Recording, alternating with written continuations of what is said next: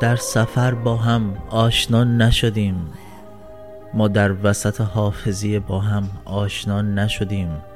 ما یک سال قبل از تصمیم سفر در ذهن سهراب همدیگر را پیدا کرده بودیم.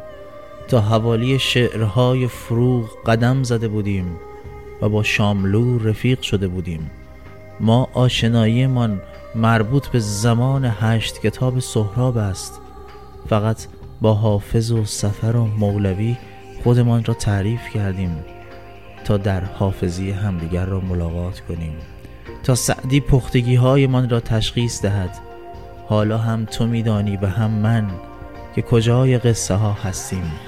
پس بیا لای شعرهای مولوی برقصیم.